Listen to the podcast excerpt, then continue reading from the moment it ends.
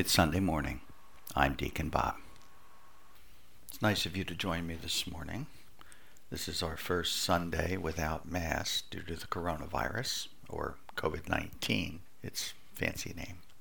I'm going to reflect on today's scripture reading, so you might want to grab a Bible. We're going to go right to John chapter 9, do the whole chapter. That's the reading for today's Mass, uh, at least the Gospel reading for today's Mass. There's two others that I'm not going to cover. So you can pause the podcast now, go grab your Bible, and turn to John chapter 9, and we'll start when you're back. Okay, all set. I'm going to read the Gospel just like I would at Mass, and then I'll reflect on it. God bless. The Lord be with you. A reading from the Holy Gospel according to John. As Jesus passed by, he saw a man blind from birth. His disciples asked him, Rabbi, who sinned, this man or his parents, that he was born blind? Jesus answered, Neither he nor his parents sinned. It is so that the works of God might be made visible through him. We have to do the works of the one who sent me while it is day. Night is coming when no one can work. While I am in the world, I am the light of the world. When he had said this, he spat on the ground and made clay with the saliva, and smeared the clay on his eyes, and said to him, Go, wash in the pool of Siloam, which means sent. So he went and washed and came back able to see. His neighbors and those who had seen him earlier as a beggar said, Isn't this the one who used to sit and beg? Some said it is, but others said no, he just looks like him. He said, I am. So they said to him, How were your eyes opened? He replied, The man called Jesus made clay and anointed my eyes, and told me, Go to Siloam and wash. So I went there and washed, and was able to see. And they said to him, Where is he? He said, I don't know. They brought the one who was once blind to the Pharisees. Now Jesus had made clay and opened his eyes on a Sabbath. So then the Pharisees also asked him how he was able to see. He said to them, He put clay on my eyes, and I washed, and now I can see. Some of the Pharisees said, This man is not from God, because he does not keep the Sabbath. But others said, How can a sinful man do such sign? And there was a division among them. So they said to the blind man again, What do you have to say about him, since he opened your eyes? He said, He is a prophet. Now the Jews did not believe that he had been blind and gained his sight, until they summoned the parents of the one who had gained his sight. They asked him, Is this your son, who you say was born blind? How does he now see? His parents answered and said, We know that this is our son and that he was born blind. We do not know how he sees now, nor do we know who opened his eyes. Ask him. He is of age. He can speak for himself. His parents said this because they were afraid of the Jews, for the Jews had already agreed that if anyone acknowledged him as the Christ, he would be expelled from the synagogue. For this reason his parents said, He is of age, question him. So a second time they called the man who had been blind and said to him, Give God the praise. We know that this man is a sinner. He replied, If he is a sinner, I do not know. One thing I do know is that I was blind, and now I see. So they said to him, What did he do to you? How did he open your eyes? He answered them, I told you already, and you did not listen. Why do you want to hear it again? Do you want to become his disciples too? They ridiculed him and said, You are that man's disciple. We are disciples of Moses. We know that God spoke through Moses, but we do not know where this one is from. The man answered and said to them, This is what is so amazing, that you do not know where he is from. Yet he opened my eyes. We know that God does not listen to sinners but if one is devout and does his will, he listens to him. It is unheard of that anyone ever opened the eyes of a person born blind. If this man were not from God, he would not be able to do anything. They answered and said to him, You were born totally in sin, and you are trying to teach us? Then they threw him out. When Jesus heard that they had thrown him out, he found him and said, Do you believe in the Son of Man? He answered and said, Who is he, sir, that I may believe in him? Jesus said to him, You have seen him. The one speaking with you is he. He said, I do believe, Lord. And he worshipped him. Then Jesus said, I came into this world for judgment, so that those who do not see might see, and those who do see might become blind. Some of the Pharisees who were with him heard this and said to him, Surely we are not also blind, are we? Jesus said to them, If you were blind, you would have no sin. But now you are saying, We see, so your sin remains. The Gospel of the Lord. As we begin to consider the Gospel, we see in the very first line that Jesus passes by and sees a man blind from birth blind from birth. He's never seen anything, absolutely nothing, ever. Now imagine that you have been blind from birth. It's difficult because for most of us, it's so far out of our experience, we don't have a reference to consider it. In the same way, the blind man can't accurately imagine sight.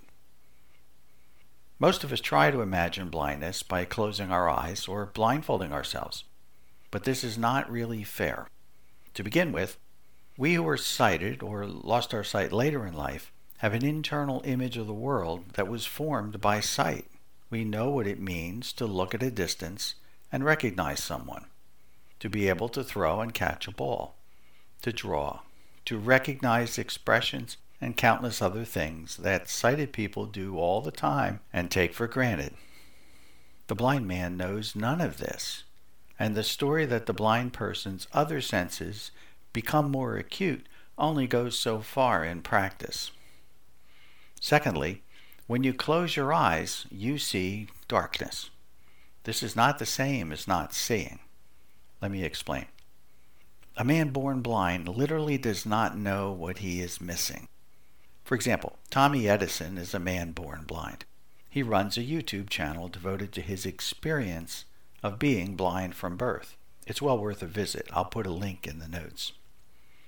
Once, when asked what he would like to do that his blindness prevented him from doing, he responded, I would like to catch a ball. I just can't imagine how you guys do that. If you want to experience a little of what it's like to not see something, try this.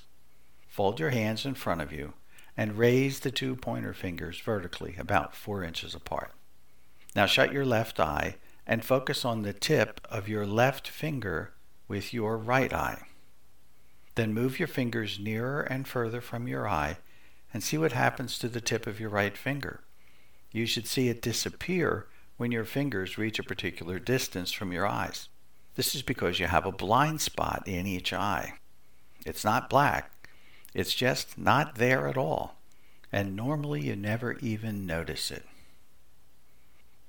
So original sin separates us from God at birth, and in a real sense blinds us to the truth of God's love for us. And like the man born blind, we don't know what we're missing. The sin distorted, upside down world we live in seems normal to us. Like the blind man, we need to experience Jesus so we can have our spiritual sight healed. Next, his disciples asked him, Rabbi, who sinned, this man or his parents, that he was born blind? The prevailing view of the day was that sin caused illness, disability, and actually anything negative in our lives.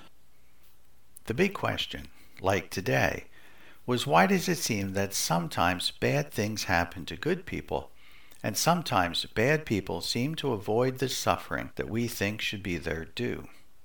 None of the theories people come up with seem to fit all circumstances. This is the question that karma, reincarnation, and some forms of heaven try to answer. Some of the rabbis thought that one could suffer for the sins of one's parents. This is the basis for the disciples' question Rabbi, who sinned that he was born blind? Jesus answered, Neither he nor his parents sinned. It is so the works of God might be made visible through him. Jesus won't be forced into choosing one option or the other. He provides the disciples with a third option that the works of God might be made visible through him. Well, what does that mean? Did God blind this man just so Jesus could heal him later? What kind of a God would do such a thing? We should take a step back, or we'll only focus on the blindness and not on the man. People are born blind every day. My grandnephew was born blind. He's now 22 years old. Last Thanksgiving at his church, he spoke about the gift of blindness. You probably wouldn't expect that. He's come to a profound insight. When God created my nephew, he paid infinite attention to every detail of his creation. He chose his physical characteristics. He chose strengths to use in his service and weaknesses to be overcome or accepted, and every choice, even those we might consider bad, was a gift. Paul has this in mind when he writes this in 2 Corinthians 12. A thorn in the flesh was given to me, an angel of Satan, to beat me, to keep me from being too elated. Three times I begged the Lord about this that it might leave me. But he said to me, My grace is sufficient for you, for power is made perfect in weakness. I will rather boast most gladly of my weaknesses, in order that the power of Christ may dwell with me.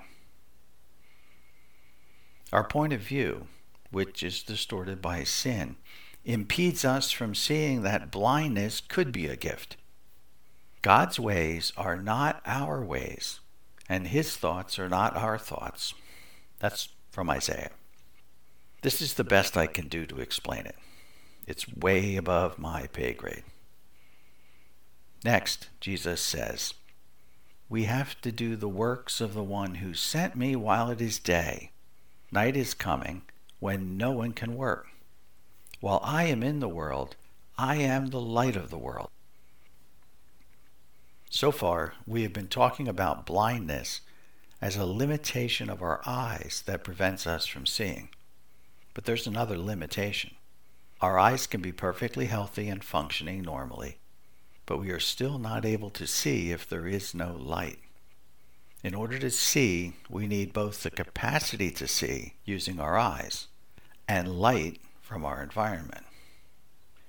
The original sin damaged Adam's relationship with God. And it is this damaged relationship that is passed down to us, not punishment for the act itself. If we walk further and further away from Jesus, our lives become even darker and our blindness increases. A third kind of blindness comes about from light that is too bright. Think of polar explorers who have to wear sunglasses to avoid snow blindness. How often, when our own sin is shown to us, do we turn away from the truth and close our eyes to what seems to be unbearable? The gospel continues. When he had said this, he spat on the ground and made clay with saliva and smeared the clay on his eyes and said to him, Go, wash in the pool of Siloam, which means sent. So he went and washed and came back able to see. If you happen to be in fifth grade, and let's face it, guys, that fifth grader is still in there someplace, you're probably going to focus on the grossness of spitting on the ground, making mud, and rubbing it on this man's eyes. But if you're a Bible scholar, you'll probably be reminded of the creation story from Genesis chapter 2.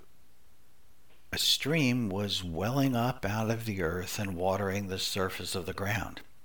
Then the Lord God formed the man out of the dust of the ground and blew into his nostrils the breath of life, and the man became a living being.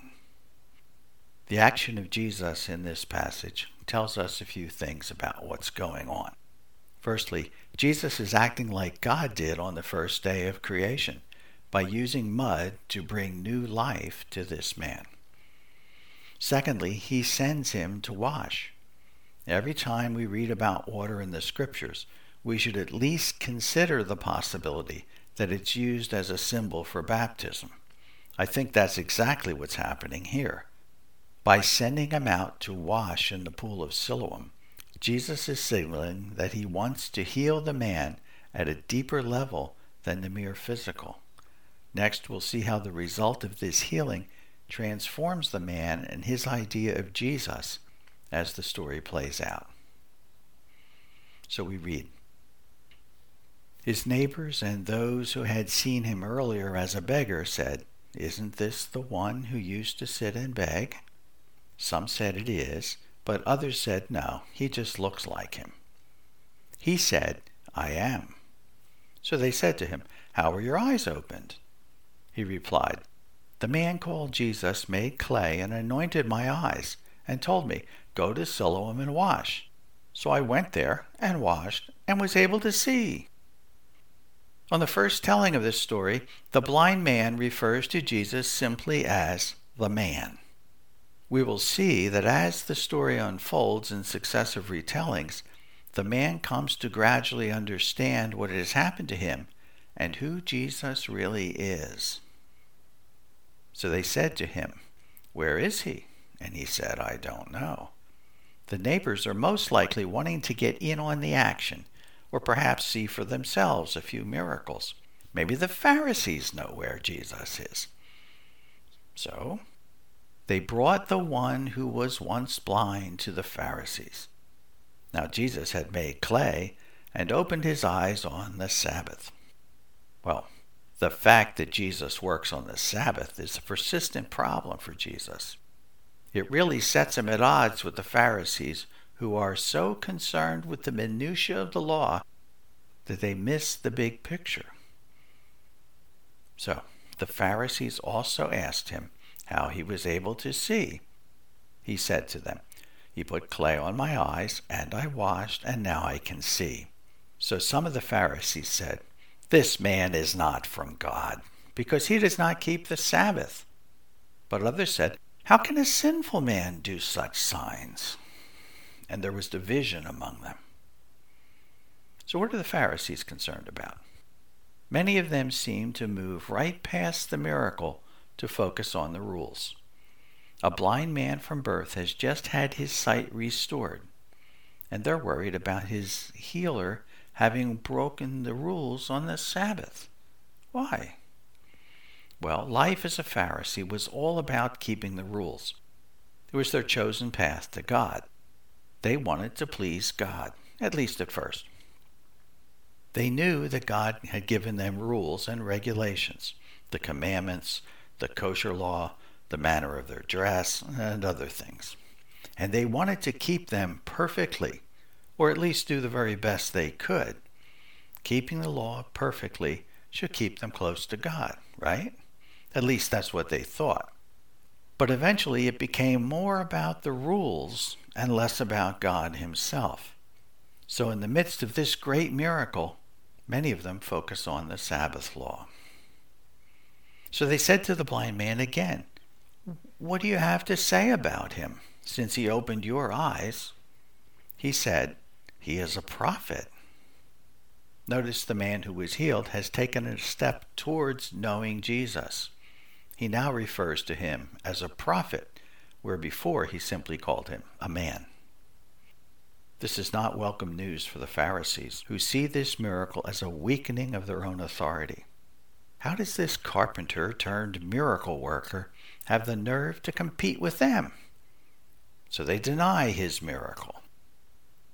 Now the Jews did not believe that he had been blind and gained his sight until they summoned the parents of the one who had gained his sight. They asked them, Is this your son who you say was born blind? How does he now see? His parents answered and said, We know that this is our son and that he was born blind. We do not know how he sees now, nor do we know who opened his eyes. Ask him. He is of age. He can speak for himself. His parents said this because they were afraid of the Jews, for the Jews had already agreed that if anyone acknowledged him as the Christ, he would be expelled from the synagogue. For this reason, his parents said, He is of age, question him. There's no possibility for debate here. There's no desire to find the truth. The Pharisees are not looking for evidence, they're looking for support for their position and anyone who doesn't support their point of view will be ostracized. The man's parents are of no help here, so they call the man back and make very sure he knows what is at stake and what they expect him to say. So a second time, they called the man who had been blind, and they said to him, Give God the praise. We know that this man is a sinner. But the man does not cooperate. Instead, he replied, If he is a sinner, I do not know. One thing I do know is that I was blind and now I see. So they said to him, What did he do to you? How did he open your eyes? He answered them, I told you already, and you did not listen. Why do you want to hear it again? Do you want to become his disciples too? It had become clear to the man that the Pharisees are no friends of Jesus, the man who gave him sight. The Pharisees have given him a chance to choose sides. He chooses Jesus. So we continue. They ridiculed him and said, You are that man's disciple. We are disciples of Moses. We know that God spoke through Moses but we do not know where this one is from. The Pharisees claim ignorance of where Jesus is and from where he's getting his power. It's the only way they can maintain their facade. The man Jesus healed will have none of this. The man answered and said to them, This is what is so amazing, that you do not know where he is from, yet he opened my eyes. We know that God does not listen to sinners, but if one is devout and does his will, he listens to him. It is unheard of that anyone ever opened the eyes of a person born blind. If this man were not from God, he would not be able to do anything. They answered and said to him, You were born totally in sin, and you are trying to teach us? Then they threw him out. The man made perfect sense. The Pharisees, unable to see past their own narrow worldview, throw him out. When Jesus had heard that they had thrown him out, he found him and said, Do you believe in the Son of Man? He answered and said, Who is he, sir, that I may believe in him? Jesus said to him, You have seen him. The one speaking with you is he. He said, I do believe, Lord. And he worshipped him. The man finally sees more clearly than even the apostles. He understands that Jesus is not just the Son of Man, the Messiah. He is God. He worships him. Then Jesus said, I came into this world for judgment, so that those who do not see might see, and those who do see might become blind. Some of the Pharisees who were with him heard this and said to him, Surely we are not also blind, are we? Jesus said to them, If you were blind, you would have no sin. But now you're saying we see, so your sin remains. Where are you in this story? Are you like the apostles, trying to make sense of the injustice of the world? Trying to fit what you see out there with what you believe? there's always some resistance to ideas that don't conform with our established beliefs. And this, in moderation, is a good thing, because without resistance and the effort needed to change our mind, we would never believe anything firmly. We would just jump into the next big thing, and the one after that, and the one after that. We would have no firm footing. But sometimes we are like the Pharisees, unwilling to change our mind, even in the face of overwhelming evidence against what we have come to believe. We form camps and surround ourselves only with those people we agree with. Opposing opinions are not allowed. Both of these extremes blind us to the truth. We need to be a little skeptical of new ideas, but also a little skeptical of our own, sometimes long held beliefs. Now, the apostles are only mentioned at the very beginning of this story, but they play a part by bringing the man to the attention of Jesus.